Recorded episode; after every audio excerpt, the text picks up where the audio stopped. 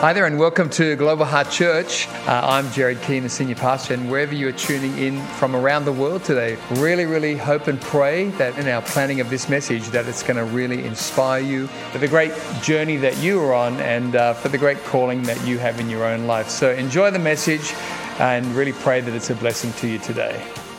We've been doing a series called Wisdom Builds the House. Gee, it's an important series because uh, your choices, your decisions, um, can absolutely impact your life, your eternal life, and impact uh, not just your life, but you can be a person who impacts literally thousands of other people's lives that you may not ever meet just because of the decisions that you make in line with God's word. And, uh, but you can also be building something, build your house for 20, 30, 40 years, and you can wreck it in 20 minutes. So we have to be very, we have to get wise to the fact and uh, I want to say to all the guys, particularly guys, get wise to the fact you can wreck what God's been doing in 20 minutes, which He's been taking decades to do. So we all need to say, Lord, help us not wreck what you've started. And uh, what I discovered over many years, I thought it was just a few people, but now of 35 years pastoring, I realized that self sabotage is a big issue for a lot of people. And self sabotage means when we have not given our unaddressed insecurity to God when we're not saying, Lord, take my insecurities, take my fears, take my worries, take my childhood, which you might need to say every day. I don't know, for the rest of your life, maybe. And, uh, but, you know, Sue and I still have to do that because we had such challenging childhoods. But what happens is people go along and then, you know, because of the disruption we had in childhood. Maybe our parents walked, or one of them walked. Maybe we were just all over the place. It's something in people, even ones serving God for decades, that we just seem to get our hand near what I like to call as a, a sabotage button. You can't see it, but it's there, and we like to get close to it and go boom at the most inappropriate time. I want to encourage you to get your hand off the sabotage button or you self sabotages, get your hand off and say, Lord, help me to keep my hand way over here because you've started something and you might have been a Christian for a year. Unbelievably good. You've taken a year, that's a great journey already, but don't miss the rest of it by wrecking it uh, because of some foolish decision. And, the, and, just in line with that, most people think that God is doing geographical journeys with them. Uh, you'll hear me say it over and over again. He is not. God is geography to God is not the deal. The next group of people is not the deal. A new group of people is not the deal. God is always doing an internal journey. It's always internal. And uh, but do you want the stat on that again? Do you want to hear that again? I think that kind of didn't help a lot of people last time. But I discovered that Christians, I've been around Christians for in London, in Sydney, in Perth for a long time, and I discovered the Christians who go on the internal journey would be about one in 50. The other 49, it's all external the job, money, another partner, another city, another this, another that, another this, another church, another group of people, another marriage, another. They're all doing the external when everything with God is an internal journey. So join the one in 50 who's on that journey. Because if you do, you'll get free you'll become fulfilled and you will get to know Jesus in the way you're meant to know him. And then your life will light up with great joy because you know, wow, I'm actually walking in the Christian life, not what looks like one.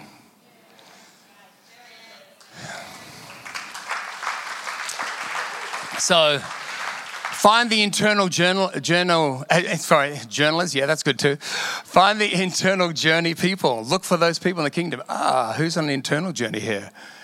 And then make a friend of them because they're going to help you go forward because it's not external, it's internal. It's internal in Jesus' name. You know, uh, with having said that, there we go. There's my little wisdom builds the house. Just trying to give some wisdom there. But one of the things uh, I want to touch on today, or speak on today, is developing great compassion for the lost. Developing great compassion for the lost. This is wisdom that will build your life, and this will be wisdom that will build the church And this will be wisdom that will help save a lot of people if every one of us asks the Lord for the first time to help us develop great compassion for the lost or to give us a renewed compassion for the lost, no matter how long you've been a Christian for. I'm still ever so grateful for a lady called Diane White, who I only knew for one year when I was 17. So that's a few years ago now, 43 years ago. But I think quite a few have heard my story how Diane was in the Air Force, and the Air Force houses were across the road, and we were living in a housing commission area in Sydney, one of the worst areas. And my mother, look, well, she was probably in her 40s, but she looked like she was in her 60s, worn down. We had poverty happening. We'd moved from where I started in my childhood, nice suburb in Sydney, to the worst suburb in Sydney, due to my dad drinking us to there. And this little Baptist lady who got moved there with her husband, she had a couple of kids. She, uh, he was in the Air Force, and the Air Force houses were just down there. Looked over and saw my mom, and she told me when I was young, she said to me, "I saw your mom how beaten down she was. I didn't know what was happening," and she said, "And I felt inspired by God to come and help you guys." So anyway, so she's the lady who crossed the road, brought us to our house a casserole, first time, and uh, and I was up for any casserole. We were doing the same cheap meal every night, and my mum was, you know, she was not in a place to be cooking meals. She was just in a terrible state. And then this lady brought us a second one, and my mum said to her, "We don't take charity." And I yelled out from the background, We do. and I went, Thank you, lady. The first one was great. And then my mom's like, shush to me. And I'm like, no, you shush. Let the lady give it to us. And then, and, uh, and so the, my mom took it. And then my mother was like, I don't know why that lady keeps bringing us this food. And I said, because we don't have any. that would be one of the reasons. Or we had very little, and what we had you didn't want to eat. Anyway, and then the third time, Diane, and my mother was not welcoming her. She was like, there's something in her pride was like, you know, we were, we were going to be broke and be proud. Don't be broke and proud, everybody. It doesn't get you anywhere. But my mom was being broken proud. And then the third time she came and she, I remember she had this note on the top of it and she wrote on the top, Jesus loves you. And, uh, and my mom, she started to cry because she couldn't believe the woman brought us food again. This time the woman had got into my mom's heart. But my mum turned around and said to me, She doesn't tell us Jesus loves us. We're Catholic, Irish Catholic, we tell her Jesus loves her. Um, just give me the casserole. what on earth? and, uh, and good on Diane because she, when my mum cried, she came and gave my mum a hug. And I remember just getting out of there. I was out of the room, you know. And, uh, but my mum ended up going to church with her. And uh, Diane just kept inviting my mum. And when my mum went to church, she heard the gospel really for the first time and uh, that you need to be born again. Everybody, you need to be born again. You need to be born by the Holy Spirit. It's not natural, it's supernatural. And so my mum uh, got saved, and pretty quickly, when she came home from that first Christian meeting, she was different, looked different. Her countenance had changed. She was standing upright. I just was like, "What's happened to you, you crazy woman?" You know, like, like we just went from various levels of crazy in my house, and now she's looking all this happy. I'm like, I'm like, I'm like, have you had a shot or something? Anyway, I was like, "What's going on?" And then she said to me, "No, I'm saved," and I was like, well, "Good for you." So anyway, but she uh, had become a Christian, and God immediately touched her. She responded to God. Then my two oldest brothers both gave their lives to Christ, and it was started a journey. Well, Diane, Steve Kelly, and I worked out after because she moved away a year and a half later, never saw her again, and uh, and I didn't ever get the magnitude of Diane coming into our lives. But Steve Kelly and I worked out because Steve, I led Steve Kelly to the Lord, who now will be here for the men's conference uh, in 2024 uh, Steve and I sat down and worked out Di- through Diane, 30 to 40,000 people have come to Christ at least. At least. And so Diane would be now in heaven, I'm pretty sure, because uh, she was a little bit older than my mum. So, so I said to the Lord, I'm looking forward to seeing her. I'm going to have a chat with her because her compassion and even knowing that my mother was actually being rude to her, her pushing through and pushing again and going again and going again and going again led to thousands of people being out of hell. And if you think about it, church is here today that you're going to because of Diane White.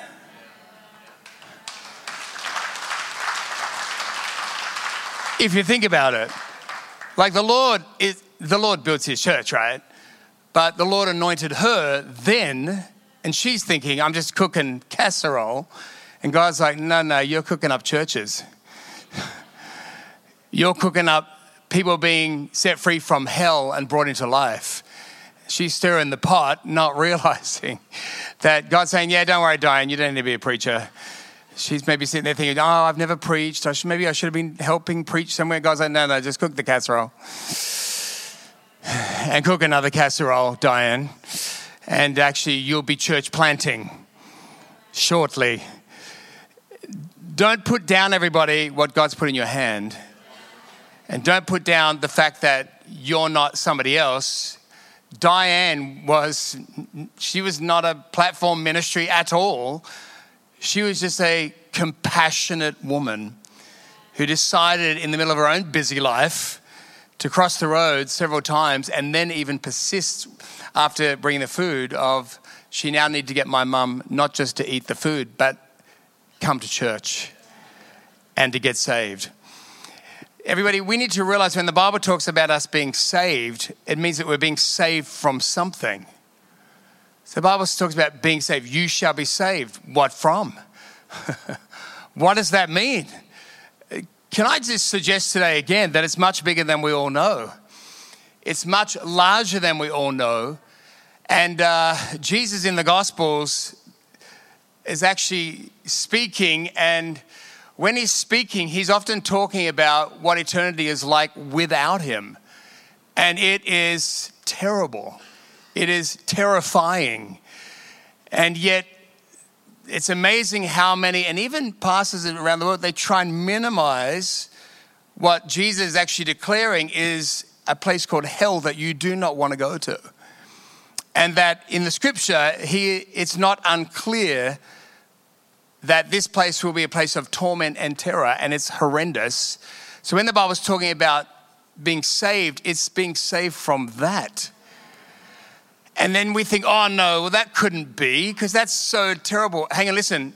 If it wasn't the hellish, terrible place that Jesus spoke about and the scripture teaches about, Jesus would never have come. He's God's only son. God's son came to earth if we could be saved, if you could be saved, and you could have eternal life any other way than Jesus Christ, God's only Son, dying on the cross, then God would have taken any other way. And if what and if eternal life without God was like it was fine, it's kind of you know because you hear Aussies what Aussies like oh no I'm not going to heaven I'll be in hell with my friends having a barbecue, you know trying to downplay it. But the Bible tells us it's a place of terror. And the Bible is not unclear. And we don't like it. We don't want to hear it. I don't want to hear it. It's terrible. But I'm also reminded why did Jesus have to come?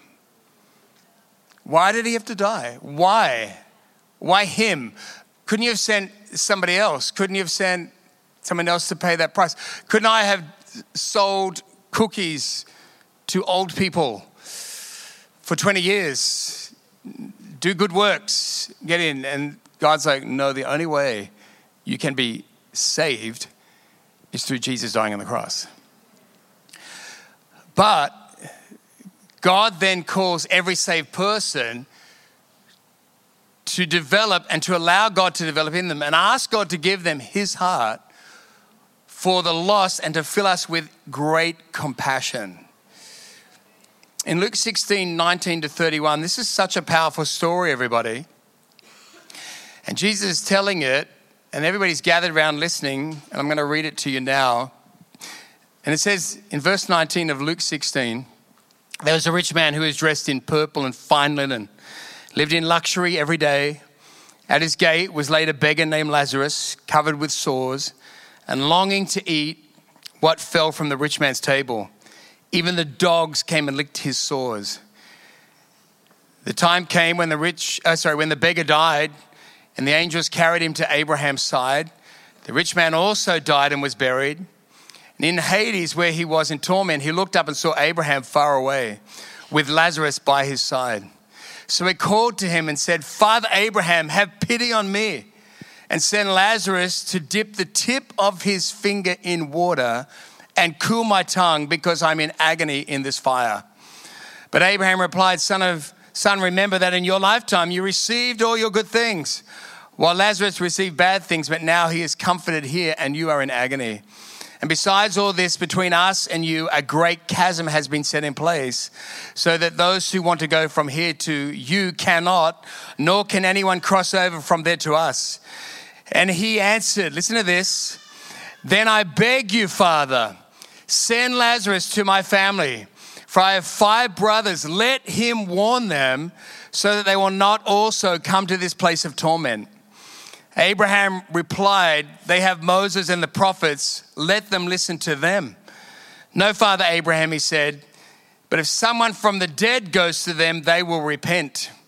And he said to him, If they do not listen to Moses and the prophets, they'll not be convinced, even if somebody rises from the dead. Wow. The Bible teaching us and Jesus showing us and all the people tuning in around, and he's letting them know listen, in eternity, there's a chasm. And this rich man, it's not just because he was rich, he was lost. And he's saying that he's suffering so much, he's saying, just dip your finger in water and cool my tongue. That would be good because I'm in agony here. And then he says, Go and tell my family, go and warn them. Don't let anybody come here. Don't let anybody come to this place.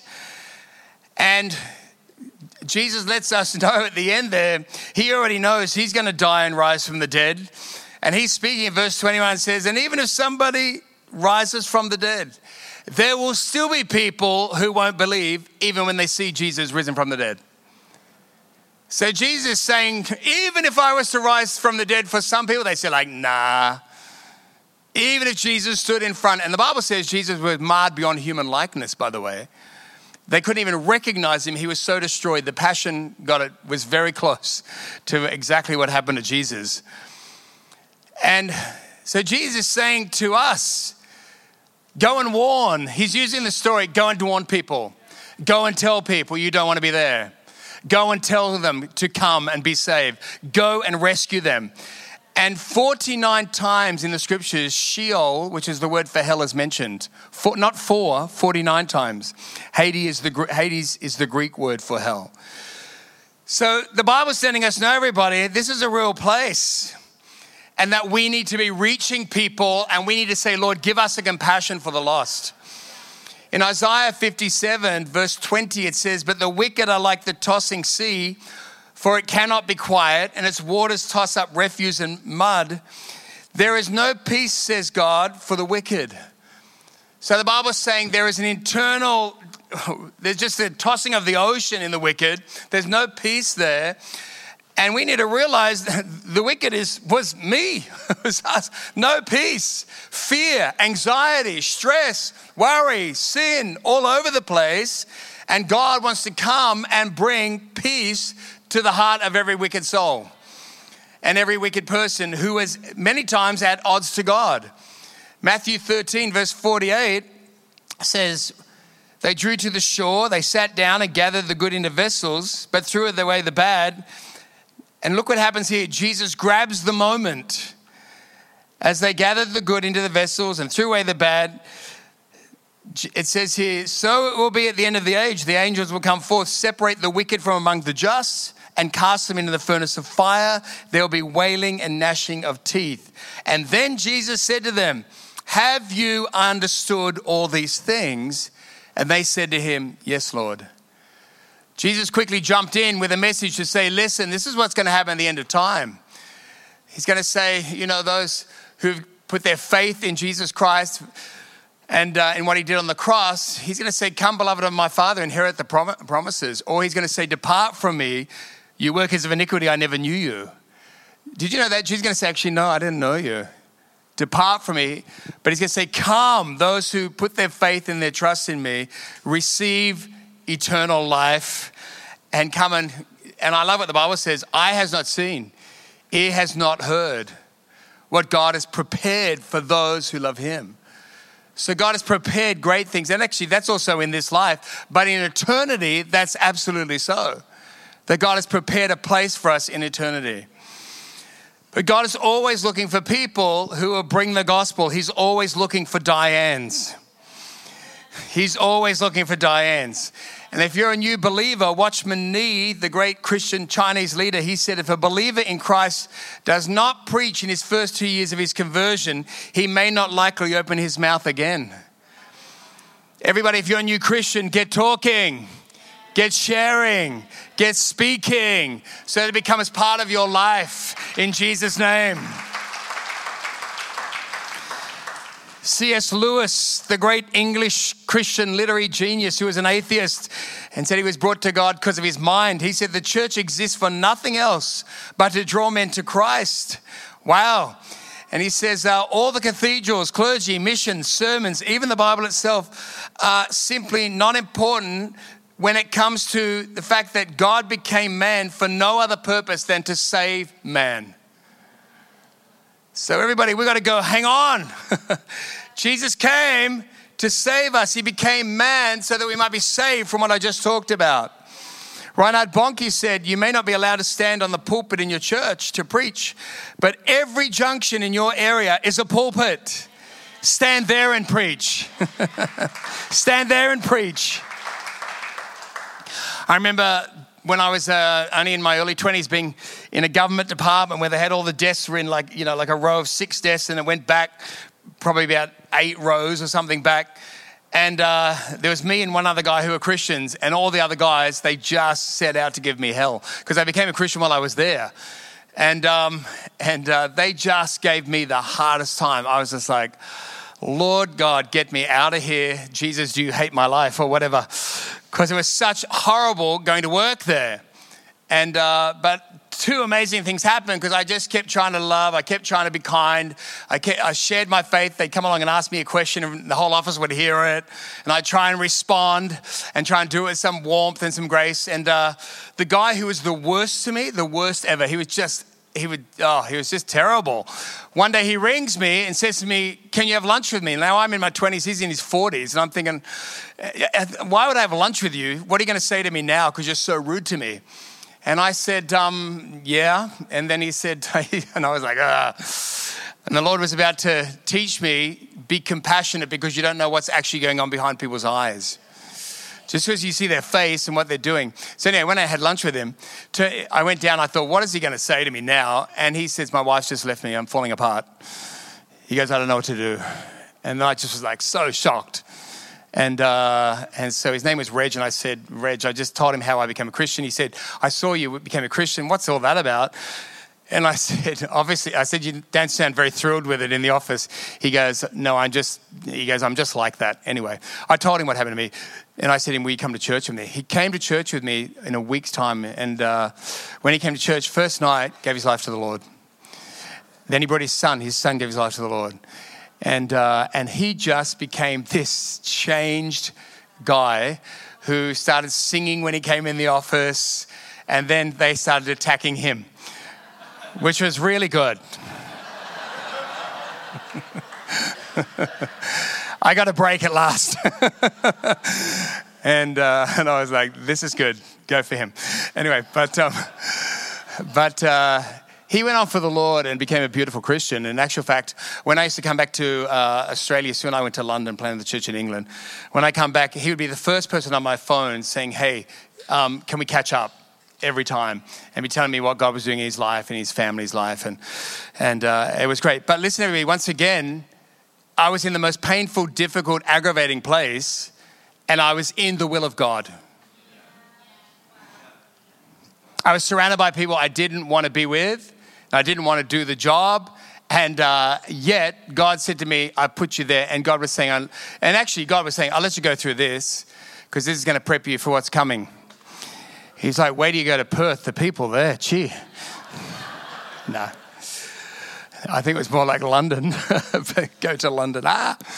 So God was prepping me. And by the way, when I left there, you guys ready for this? This is so funny. For everybody who thinks God can't even turn it around. When I left there, um, the boss of the area, they did a, they did a, uh, like a gift for Sue and I. Sue and, Sue and I were getting, I think, I think we got married. Yeah, I got married while I was there.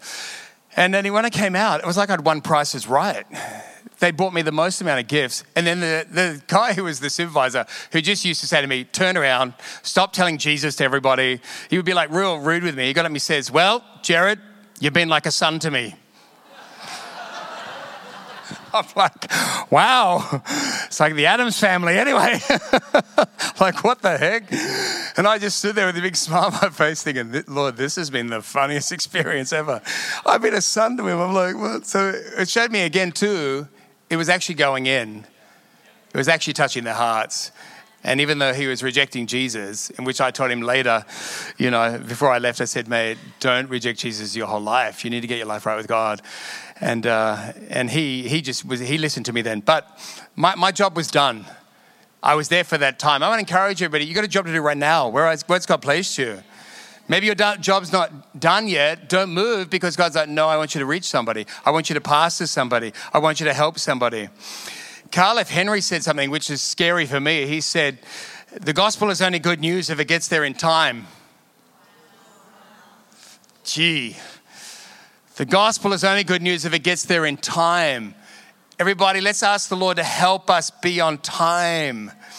Lord, help me to be on time here because sometimes I can be, you know, slowing down what God's trying to do because I just won't open my mouth and speak. You know, um, C.T. Studd, wow, he's amazing man of God. He said, Some wish to live within the sound of a chapel bell, like the church bell. He said, I wish to run a rescue mission, mission within a yard of hell. Wow. Everybody, there's people in hell all around us. Jesus needs us to grow in compassion he needs us to begin to respond to Him and respond to the Bible challenge.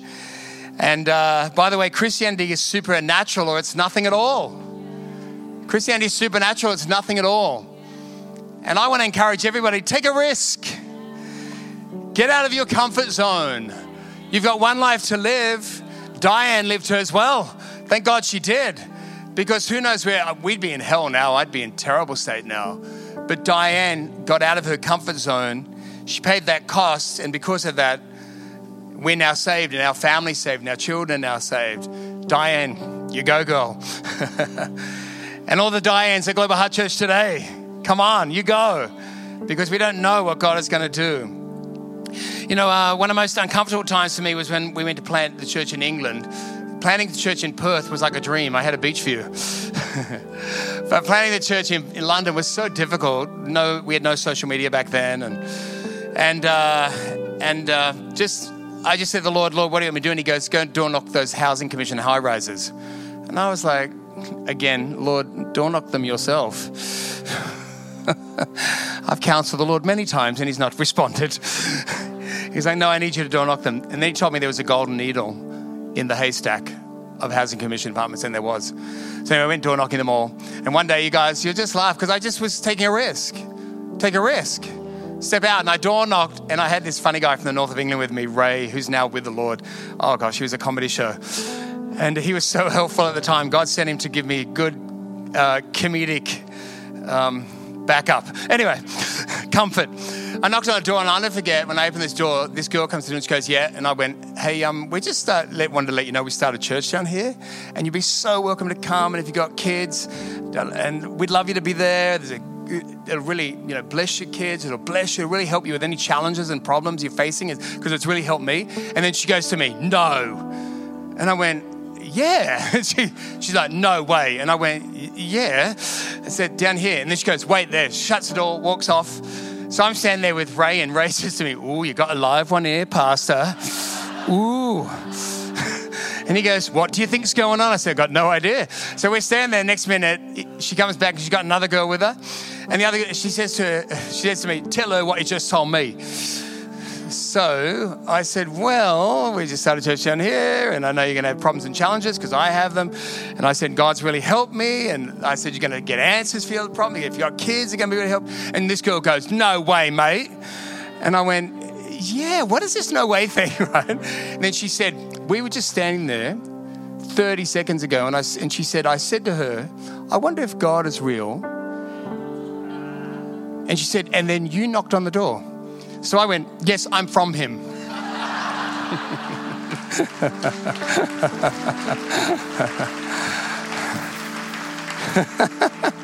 and she was like, Oh, wow. Said, So time to respond.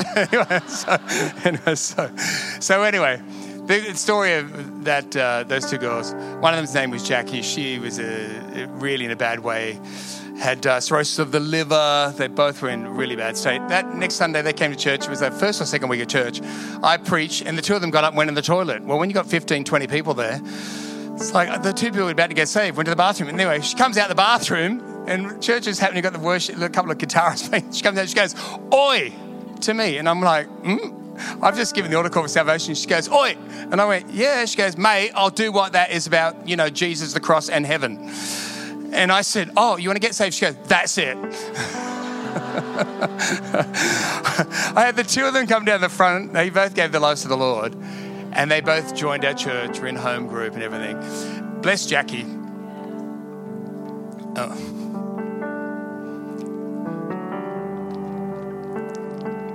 She's at probably end of her 30s, really bad cirrhosis of the liver. She rings me and Sue and says, Hey, Pastor and she said, They've told me I haven't got long left. And so we were all around her, but she said, I haven't got long left. And then she said to me, Thanks so much for knocking on my door.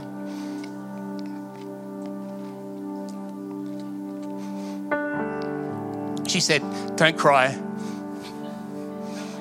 I'll cry now. She goes, I know I'm going. I know I'm saved. I know God loves me. I know I'm forgiven. And so she says, I'm good to go. So she goes, she goes, uh, tell Sue, lovely Sue, I'll see her up there. And she goes, you, Pastor Gerard, keep preaching. Because she goes, there's a lot of people out there like me. So she goes, go hard. And she goes, I'll see you and Sue soon. She passed away within the week.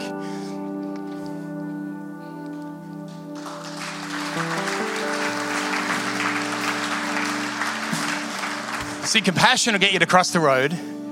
Compassion will get you to door knock. the council flats when the door's been slammed in your face. It'll get you to it'll get you to do stuff that you just thought I could never do that. But compassion will get you to talk. Compassion will get you to speak.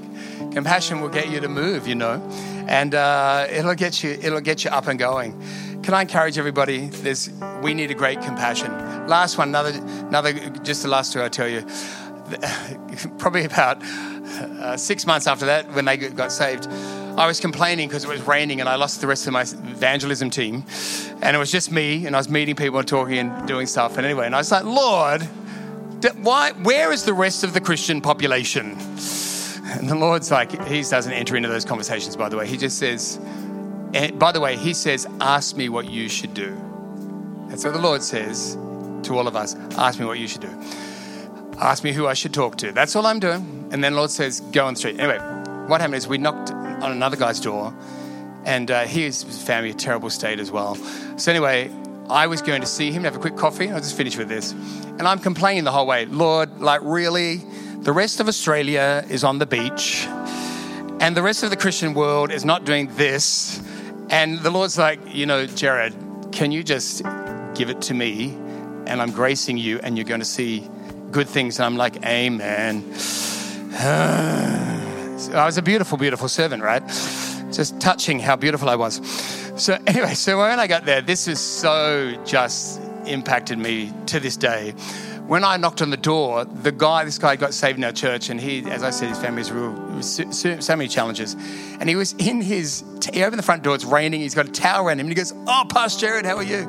And I said, Good, mate. I said, Oh, I'll come back. He goes, No, no, no. He goes, It's fine, I'll just get something on, right? And he goes, chucked his clothes on. I came back and had a cup of tea with him, and he says to me, So funny you've come now, because God just spoke to me about you. So here's me, everybody, complaining. Where's the rest of Australia? Am I the only suffering missionary in the whole of the world? Yes, I am. and he says to me, I was in the shower, Pastor, just before you got here. And he said, and I goes, I'm only new to all of this. He goes, but God spoke to me. And I said, What did he say, Des? And he says, God said to me, He sent you from the other side of the world so that I could be saved. He said, He sent you from the other side of the world and sent you to my door so that I could hear the good news and the gospel and be saved. And he goes, Pastor Gerard, thank you so much. He goes, I just got this understanding of what you'd actually done. And I was like, I am a terrible person. I said to myself, I am a terrible, terrible, shocking Christian. and he just gives me a hug at the door and he goes, Come on, let's have a cuppa. Came in and had a cup of tea with him. Like, everybody, you don't have to do everything, but look around you. Is there a door you need to go to? Is there somewhere you need to cross the road? Somewhere in work? Somewhere in the office? Who's there? Where has God placed you? Because you are anointed to reach the lost. We just need to say to the Lord, give us compassion for them. If you don't yet see Jesus, you don't yet understand, that's fine. We were all there. I didn't get it. I didn't understand any of it until I was birthed by the Holy Spirit. The birthing of the Holy Spirit is when God begins to reveal His Bible to you. I'm reading the Bible, I'm like, what? And suddenly I'm born by the Holy Spirit, and I'm like, oh, wow. oh, wow. And the Lord's bringing it alive for the first time because I'm not now reading as a history piece, I'm now reading it as the living Word of God. And the Holy Spirit is bringing it alive. Listen, everybody, God wants to bring the Word of God alive to you. Your life is short. Life is short. Gee, it is. It's short.